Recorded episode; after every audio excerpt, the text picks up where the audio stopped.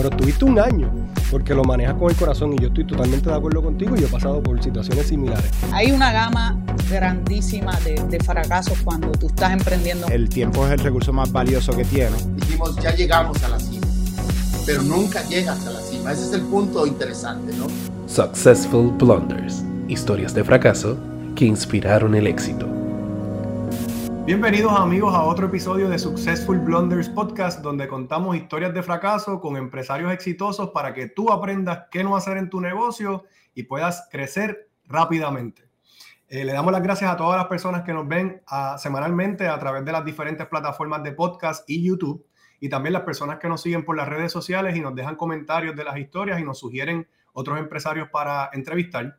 Y en este episodio tenemos a Antonio Sécola, presidente de Outsourcing Solutions International. Bienvenido, Antonio. Muchas gracias, muchas gracias. Gracias por invitarme. Aquí con mucho gusto de compartir con ustedes.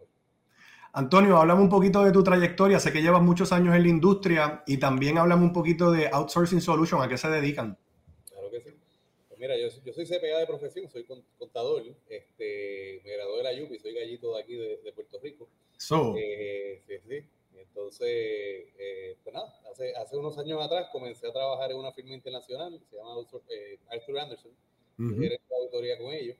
Estuve seis años allí, pero entonces me dio la, la venita esta empresarial de, de, comenzar mi propio negocio y ver qué, qué más había ¿verdad? disponible allá afuera. ¿Tienes, ¿Tienes experiencia en tu familia de personas que son empresarios o comerciantes no, antes de ti? Not really, not really. Casi todos eran empleados, ¿verdad? Este, con, con, con puestos asalariado, ¿verdad? Este, brick and mortal employees, como decimos nosotros. Sí. Este, pero esa vena empresarial como que me salió a mí este, y, y me tiré, ¿verdad? En el 2000, eh, un, un, buen amigo me hizo el approach de que me fuera como, como controller de ellos eh, y básicamente pues, pues no quería hacer eso, ¿verdad? No quería seguir trabajando, ¿verdad? Siendo empleado de alguien más eh, y le, le tiré una idea, le dije, mira, en verdad, yo, yo no quiero hacer esto, pero me gustaría la idea de comenzar mi propio negocio tengo esta idea de ofrecer servicios de contabilidad de nómina a través de Internet. Esto es en allá en el 99, cuando en verdad todavía estaba este, Netscape y America Online y el, el, Internet era por Dialog y todas estas cosas. Hace par de años. Este, y sí que era una idea bien loca, pero en ese momento, mientras más loca la idea era, pues más chavo la gente te quería dar, porque o sea, no importaba si tenías un business plan viable, si ibas a ganar chavo, no importaba. Era, sí, ese era el, el, el dot-com boom, que eh, estaba todo el mundo tirándole dinero a, a, la, a, la, a, la, opción de hacerse millonario con compañía. Cualquier cosa que tú dijeras que ibas a hacer por internet, el mundo te quería dar chavo. Así que pues yo arranqué este, de mi trabajo, ¿verdad? Tradicional eh, y comencé lo que hoy se conoce como el chavo.com Outsourcing Solutions International es una compañía netamente puertorriqueña de inversionistas de aquí de Puerto Rico, eh, que en ese momento, hace 20 y pico de años atrás, pues nos dimos a la tarea de programar el primer sistema de contabilidad y nómina a través de Internet y en ese momento pues le llamamos al chavo.com. Eh, y básicamente pues eso, es una plataforma de contabilidad este, donde básicamente se ofrecen unos servicios de outsourcing a través de dicha plataforma eh, y básicamente funciona como un departamento de contabilidad en línea. Sea, nuestro, nuestros contadores, pues son los que actually hacen el trabajo de entrar las facturas, procesar los pagos, pagarle a los empleados, hacer las distintas radicaciones de distintas agencias de gobierno. Eh, así que básicamente funciona como un outsource department, un accounting department que tú accesas a través de esa plataforma. Fuimos los primeros en hacer la, una plataforma que fuese por internet de, de, contabilidad y de nómina. 100% digital, correcto, porque eh, muchos años atrás es como algo bastante pionero. Eh, si lo hiciste hace tantos años, porque hoy en día es bien, es bien normal o bien eh, obvio que se haga a través de Internet, pero hace 20 años no lo era. Por eso, hace 20 años ni, ni, ni QuickBooks, que es el líder indiscutible, este, estaba, estaba web-based eh, y básicamente pues existían plataformas eh, de contabilidad, pero ninguna estaba web-based. La nuestra, a mi mejor entender y hasta ahora, este, era la única, que fue la primera en salir, que fuese una plataforma de contabilidad y de nómina a través de Internet que cumpliera con todos los objetivos de cumplimiento, tanto en Puerto Rico como en Estados Unidos. Así que en aquel entonces pues, fue un reto bien grande porque, como, como yo siempre he dicho, no teníamos de quién copiarnos. Cuando tienes de quién copiarte fue un poquito más fácil, porque entonces tú le pones tu, tu saborcito, tu claro. y demás, y entonces lo va a hacer mejor que el otro, pero, pero tienes una base. Claro. En ese momento pues no, no había ninguna base y tuvimos que pues, inventárnosla desde, desde el principio. Ok, Tremendo. Eh, eh, ciertamente, 20 años atrás, como dijimos, eso es algo bien pionero en la industria y es bien interesante que, que, te haya funcionado porque muchas veces cuando vemos estos tipos de negocios, la tecnología no estaba todavía lista o las personas no estaban listas, pero tú lograste comenzar a, a facturar y comenzaste a tener clientes. Yo creo que es si no me equivoco, porque lo que estabas ofreciendo no, eh, era, en la tecnología era algo, pero tú estás ofreciendo algo que es súper importante para las compañías pequeñas, que es tener un equipo de contabilidad que siempre es difícil conseguir personas en esa área que hagan el trabajo, que sometan la información a tiempo a las diferentes agencias. O sea que la tecnología fue lo segundo, pero lo, lo primero era vender esa solución o el, o el, o el servicio. Y creo que, que, fue algo positivo. Sí, fue, y era un modelo de negocio bien distinto a lo acostumbrado, ¿verdad? Porque usualmente en aquel entonces, pues lo que la gente tenía acostumbrado era pues que una iguala con un contable que básicamente una vez al mes hacía X y Y cosas. Sí, eso yo lo he escuchado. O tener un empleado físicamente en tu oficina. Pues nosotros rompimos ambos esquemas porque básicamente es como tener un empleado cibernético este, donde no se te cobra una mensualidad como tal, es en base al volumen de transacciones y la complejidad de cada negocio y demás, así que fue, fue algo bien distinto este, que al día de hoy se nos hace un poquito todavía un reto explicarlo, ¿verdad? Porque, porque no hay muchos haciendo esto como nosotros lo estamos haciendo. Eh, así que pues, pues, tuvo sus retos tecnológicos, pero también tuvo sus retos de modelo de negocio, ¿verdad? De cómo hacerlo funcional, en donde pues básicamente tiene distintos parties, ¿verdad? Está la agencia sí. del gobierno, están los bancos, está el cliente, estamos nosotros, y nuestra plataforma lo que hacía era, y hace todavía es, colaborar o sincronizar que todos los distintos parties pues estén todos trabajando ¿verdad? En conjunto. Que sí, de una manera co cohesiva. Correcto, correcto. Tony, pues vamos a, vamos a lo que vinimos, vamos a contar una historia de fracaso y, y, y cómo, cómo te lograste mover adelante. Sé que tuvimos una conversación previo al podcast y estabas buscando cuál era la, la historia adecuada, así que sí. espero que tengamos algo, algo bueno para la audiencia. Pues mira, hice, hice soul searching, ¿verdad? Y dije, bueno, ¿cuál, ¿cuál, en verdad ha sido esas experiencias que me ha marcado mi vida y, y que yo aprendí de ello y demás? Y, y pues, al poquito tiempo me vino una experiencia que en verdad quiero, quiero compartir para, pues, para ver que todo el mundo aprenda de ella y que yo he aprendido y que, que, he implementado y demás. Y fue hace varios años atrás, hace como 15 años atrás, este, cuando todavía estamos madurando ese mismo modelo de negocio que estábamos hablando. Sí. Eh, estábamos creciendo, ¿verdad? Estábamos facturando más o menos roughly como un millón de pesos. Este, y sí que ya no, no, eras un, no éramos un negocio pequeñito, pero tampoco éramos muy grandes. Sí. Y, y nos surgió una, una, gran oportunidad, este, que fue venderle al gobierno, ¿verdad? Vender, venderle los servicios al gobierno de Puerto Rico. Este, no a la compañía grande, sino a una de las de la, agencias. Una de las agencias que funcionaba más como una empresa privada. Este, pues básicamente llegó, llegó un director ejecutivo allí eh, que, que, básicamente pues ya conocía de nuestro modelo de negocio y nuestra plataforma y, y vio la oportunidad de, de, hacer outsourcing dentro de esa, dentro de esa organización. Eh, ¿Qué te puedo decir? Aprendimos a las malas que nuestro target no es el gobierno, que en realidad no nos gusta trabajar con, con, con esa dinámica, ¿no? que, que, obviamente las oportunidades son buenas porque obviamente son contratos este, que usualmente pues son grandes, son interesantes, ¿verdad? Son, son cosas que uno, uno quisiese aspirar pero, pero cometimos muchos errores este, con, ese, con esa experiencia, eh, empezando con, con, que honestamente no estábamos listos. Sea, cogimos la oportunidad porque era una oportunidad que era enorme para nosotros en ese momento. Pero, pero para aclarar, tú ibas a ser como el departamento de contabilidad completo, como mencionaste, pero para esta gran agencia de gobierno.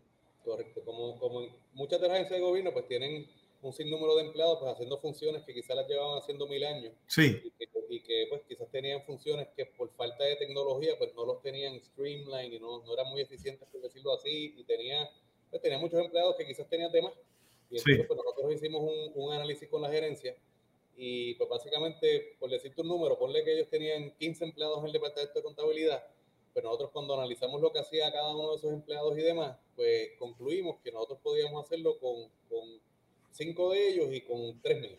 Wow. Entre, entre, los ocho en total, pues podíamos lograr X cantidad de dinero en ahorros para la agencia y que la agencia iba a tener todas estas eficiencias, todos estos procesos un poquito más, este, ¿verdad? Más, automatizados más, o más, más limpios. Correcto. Pero pues nunca, no, no, no habíamos tenido nunca experiencia con, con, trabajando con el gobierno como tal este, y las dinámicas que se dan este, dentro de esa, de esa subcultura, por llamarlo de alguna manera. Sí, sí. Este, y sí que pues cometimos varios errores. Uno, uno fue eh, pues nada, no, subestimamos la complejidad del engagement, este, subestimamos, ¿verdad? Uno se sienta y piensa y analiza y dice, pues por aquí que vamos, esto lo vamos a hacer así, esto lo vamos a hacer ahí, ya está, pero, pero la realidad es que, que no profundizamos con el cliente en detalle qué exactamente y cómo era que ellos iban a hacer las cosas. Y cuando empezamos a implementar este, la solución, pero pues nos dimos cuenta que ellos necesitaban un montón de otras cosas que nunca se habían hablado, ni, nosotros habíamos preguntado, ni ellos habían expresado esa necesidad, pero ya, pero ya habíamos empezado. Ya estabas dentro, ya estabas trabajando y de momento aparecen 20 cosas. Y ya, y ya todo el mundo estaba velando, ¿verdad? Porque obviamente en, esto, en estos temas políticos, ¿verdad? De, de gobierno, pues está todo el mundo buscando cómo cortarte la cabeza, más cuando si ellos pueden percibir que tú estás de alguna manera sustituyendo algún empleo y demás. Claro, claro que este, sí. El job security que le llaman en el gobierno, que nadie quiere que le quiten las habichuelas. Mira, te, doy un ejemplo bien básico. O sea, de, una de las cosas que nosotros hacemos en el Chavo es que tú me das la factura de tus suplidores y yo, la, yo las digitalizo y las posteo y las, las entro en el sistema para que de ahí tú puedas aprobar los pagos y nosotros emitimos los pagos y demás. Pero nos empezaron a aguantar la factura, no nos las daban para poder decir, ve, ellos están tarde, ellos no entran la factura, ellos dicen que las entran en 24 horas, y yo, yo decía, pero, pero que no me las han dado, ¿cómo es que yo las entro si no me las han dado?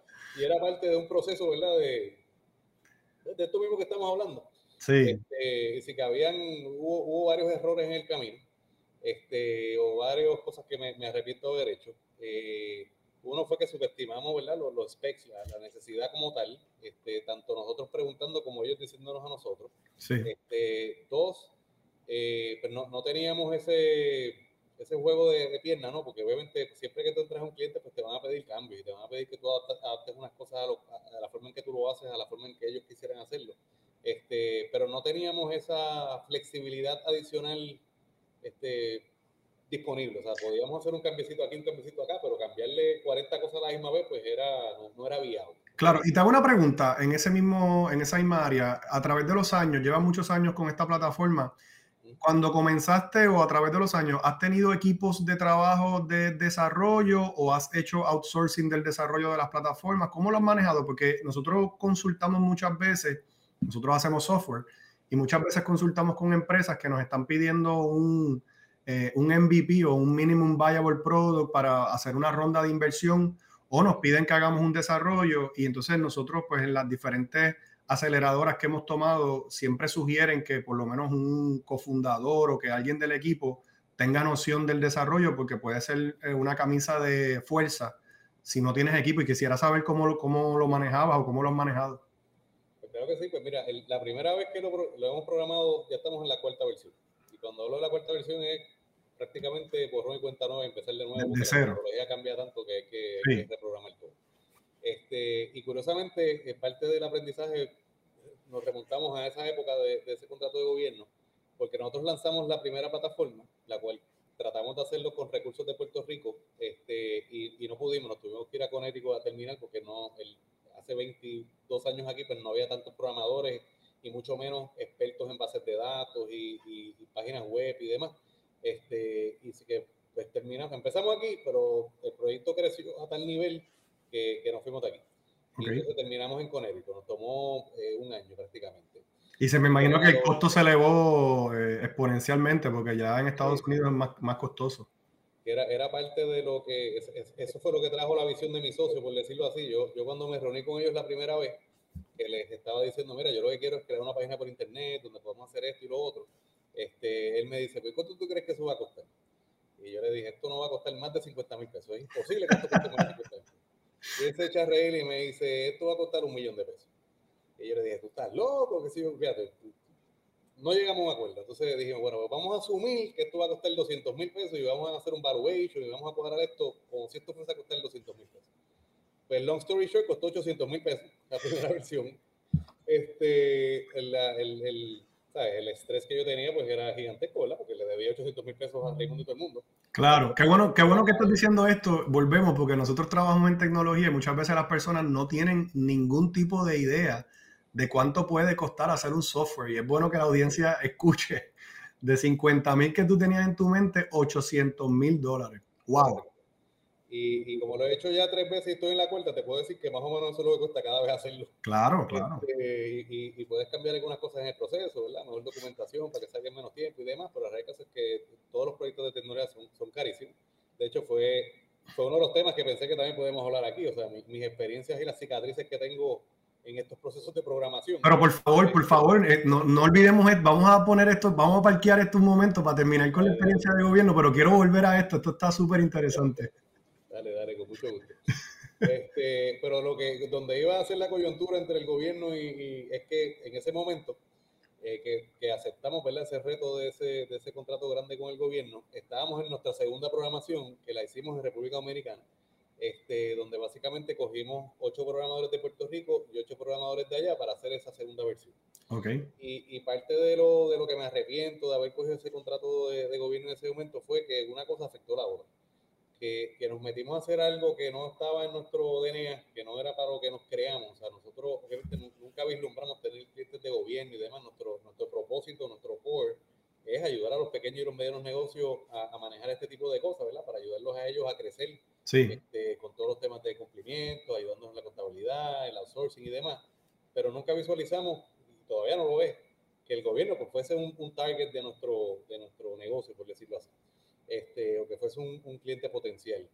Pero como la oportunidad era buena, era algo que no conocíamos, era algo que queríamos aprender, era algo que en verdad pues siempre, siempre hablamos con otros colegas que están en la industria que tienen muchos contratos de gobierno y demás y vemos que en verdad este, son, son áreas de oportunidad bien buenas pues dije, pues vamos, vamos a darle un tren, vamos a aprender, vamos a darle un, una oportunidad a esto. Y a mitad de camino, pues, pues, una de las cosas que nos pasó fue que el, la segunda versión del chavo.com, que es la que te digo que teníamos ocho programadores aquí y ocho programadores allá, sí. se, se, atrasó por completo. Claro. Y hizo que, que, número uno, saliéramos un año más tarde y que obviamente a la, a la que tú quitas la presión y el interés en sacar algo en particular, que era esa segunda versión, pues se te, se te vuelan los costos, porque entonces está todo el mundo pagando, o sea, al final si le, si le, si le sacas la supervisión y la presión y, la, y el ánimo de sacar el producto final, pues, pues lo que te pudo haber tomado una semana te toma tres y cuando lo vas a revisar la tercera semana ya se te olvidó que fue lo que le pediste la primera semana, entonces se, se sale todo de costo, de budgeting, ¿no? Sí. Así que en, en, aquel entonces, este, por haber hecho algo que no era lo que estaba dentro de nuestro propósito, por decirlo así, pues me afectó en otro tema también, que era el tema de que este proyecto que, que, habíamos vislumbrado que iba a tomar menos de un año, pues nos tomó dos. Este, y, y, al final salimos bien y fue una plataforma que nos duró, lo usamos como por 12 años, hasta que programamos la tercera versión de, de Alchavo, eh, que también le hicimos en parte en Puerto Rico y parte fuera de Puerto Rico, en este caso en Costa Rica. O sea, que, que, que contestando mi pregunta anterior, tienes equipos híbridos, tienes equipos tuyos con equipos eh, subcontratados para, me imagino, eh, atender la, el, el, flujo de trabajo mientras estás creando la plataforma y luego te quedas con un equipo interno para hacerle cambios y mejoras. Correcto, correcto. Básicamente cuando, cuando vamos a hacer el proyecto grande, ¿verdad? que vamos a reprobar todo nuevo, pues buscamos talento adicional y al concluir ese, ese proyecto, el épico, ¿no? el grande, pues entonces nos quedamos con algunos de esos recursos para que le den mantenimiento y, y obviamente pues según tú vas lanzando las cosas, pues te van pidiendo cambios y demás, y pues obviamente tienes que tener esa flexibilidad para poder implementar esos cambios que te van pidiendo de tiempo en tiempo. Una pregunta, moviéndonos un poquito ahora al tema de software, que sé que, que tienes varias cicatrices y me gustaría hablar de ella.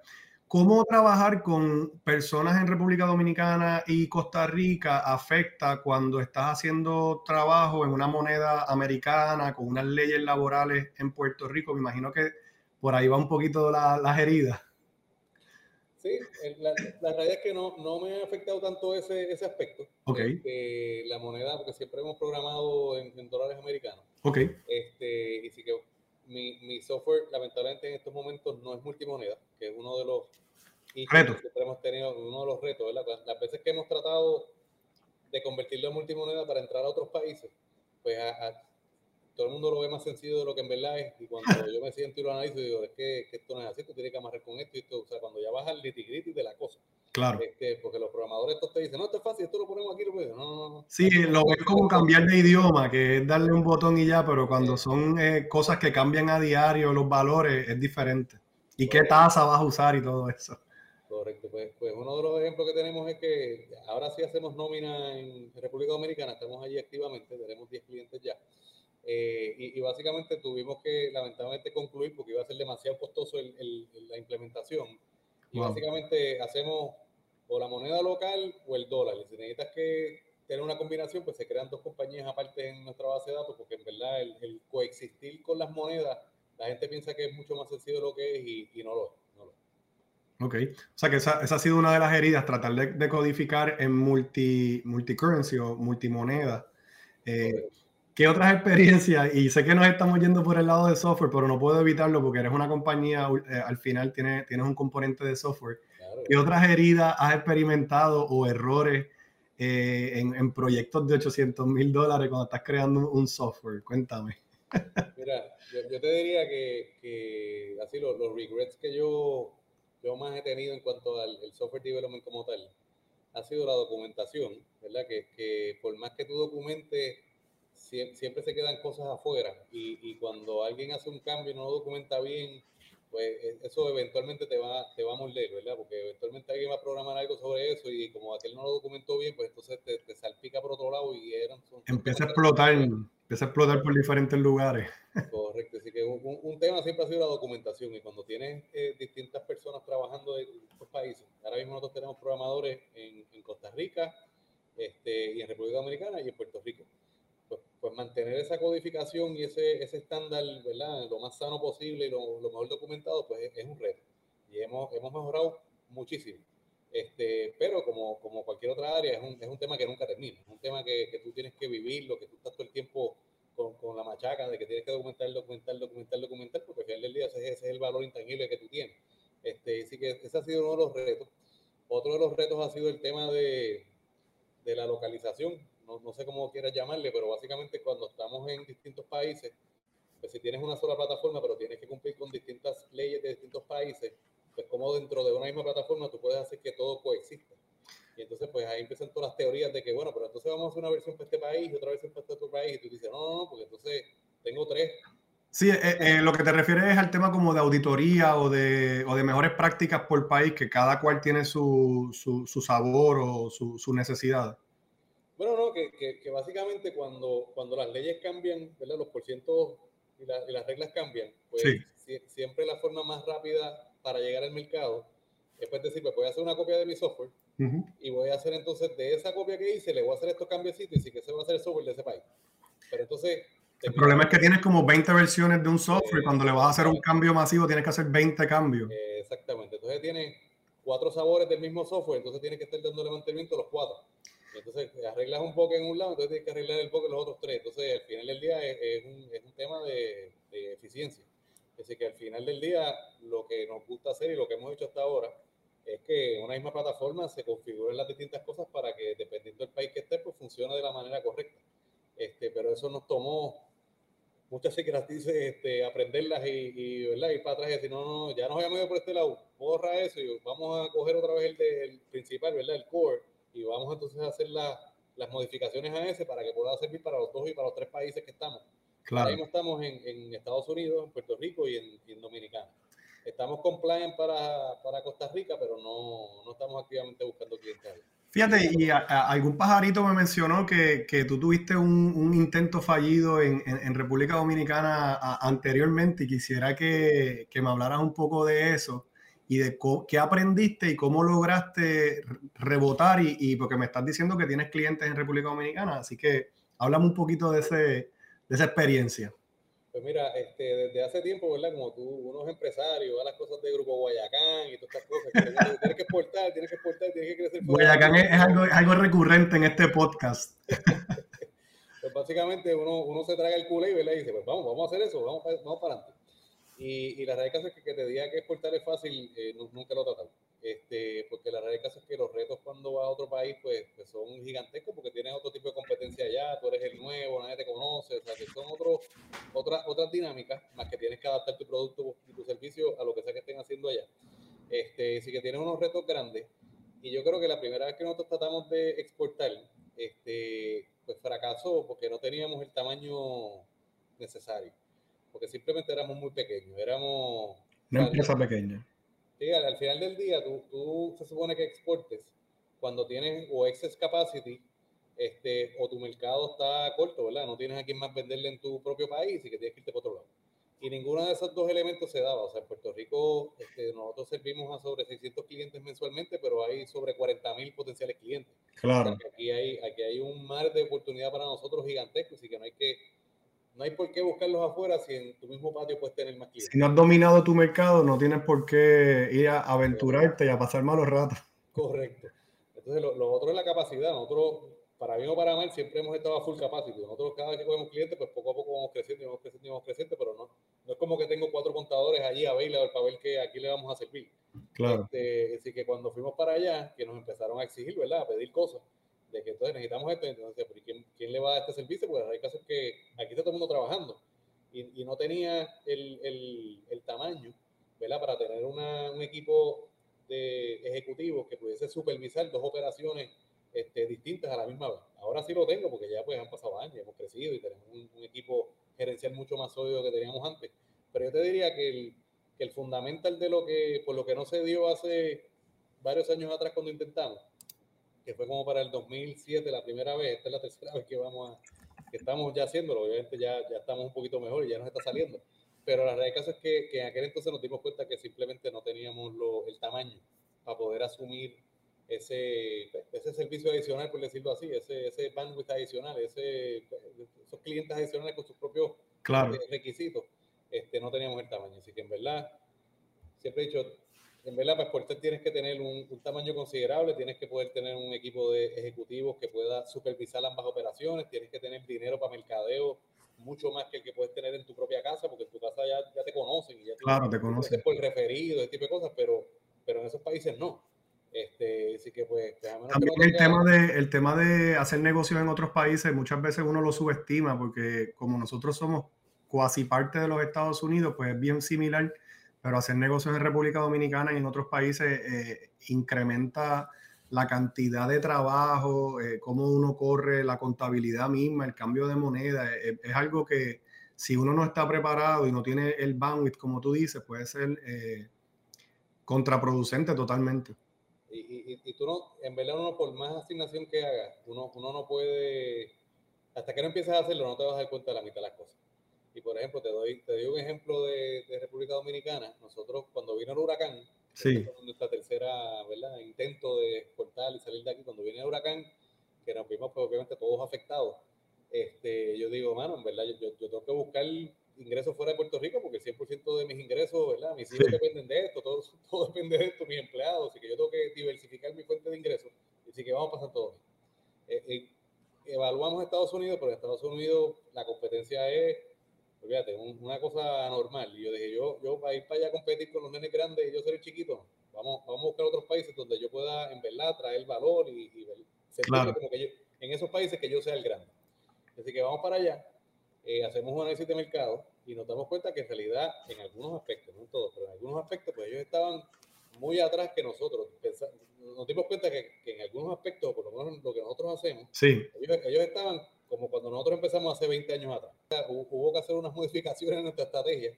Este, y de hecho, una de ellas es que, que ahora el, el, el target que buscamos allí son las compañías internacionales que están allí pero que no son dominicanos, o sea, que, que, son compañías que, que mueven sus fábricas allá y demás, pero que están acostumbradas. Están en la zona, en la zona franca. En la zona franca, que vienen, vienen de Inglaterra o de Estados Unidos o de otros lados, que, que, pensamos que para ellos sería mucho más atractivo tener un sistema por internet donde ellos puedan supervisar todo lo que está pasando porque no están físicamente allí. Claro. Y pues ahí hemos tenido un poquito más de éxito y, y ese es nuestro target ahora mismo y hasta ahora pues, pues no ha funcionado. Hace, hace mucho sentido. Tony, vamos a, vamos a ir resumiendo la, la, los aprendizajes porque tengo aquí varios anotados.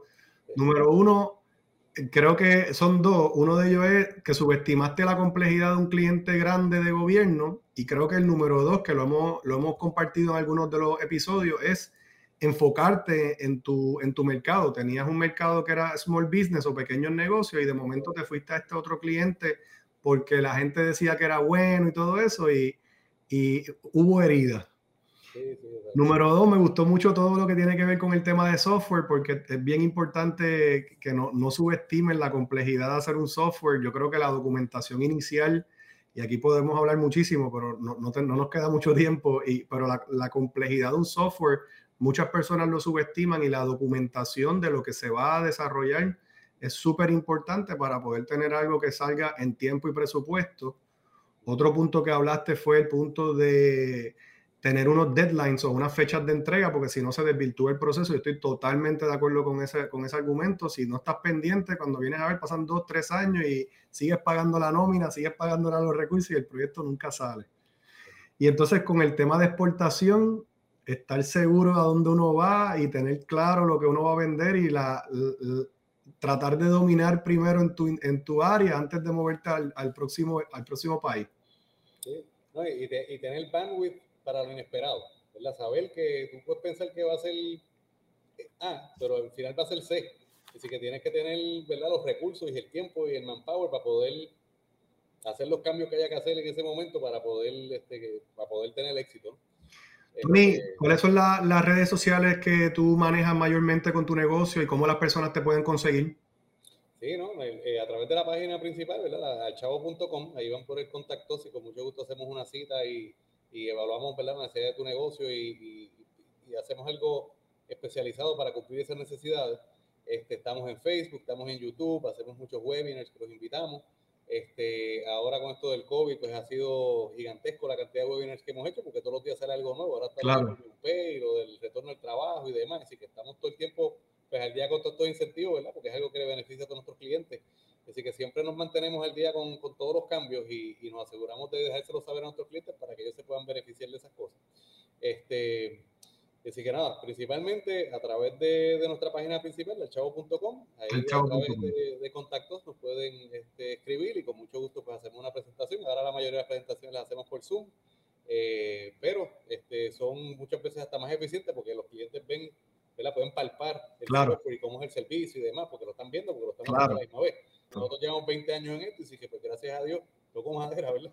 Este, que, que, nos ha ido bien y que hemos seguido creciendo y que, que estamos súper sólidos y súper contentos con, con a donde hemos llegado y de lo que hemos aprendido en el camino y que hopefully no cometemos los mismos errores otra vez, que eso es lo importante de todo esto, ¿verdad? Aprender y, y, y adaptarte para que la próxima no haga el mismo error que pueda te felicito por tu éxito y también te agradezco por haber participado y atreverte a, a contar estas historias de fracaso que, que, al final no son fracasos, son historias que te impulsaron a tener más éxito. Así que muchas gracias por estar en el podcast. Amigos, como siempre, gracias a ustedes por seguirnos y por escucharnos o vernos a través de YouTube. Nos vemos en la próxima. Successful Blunders. Historias de fracaso que inspiraron el éxito.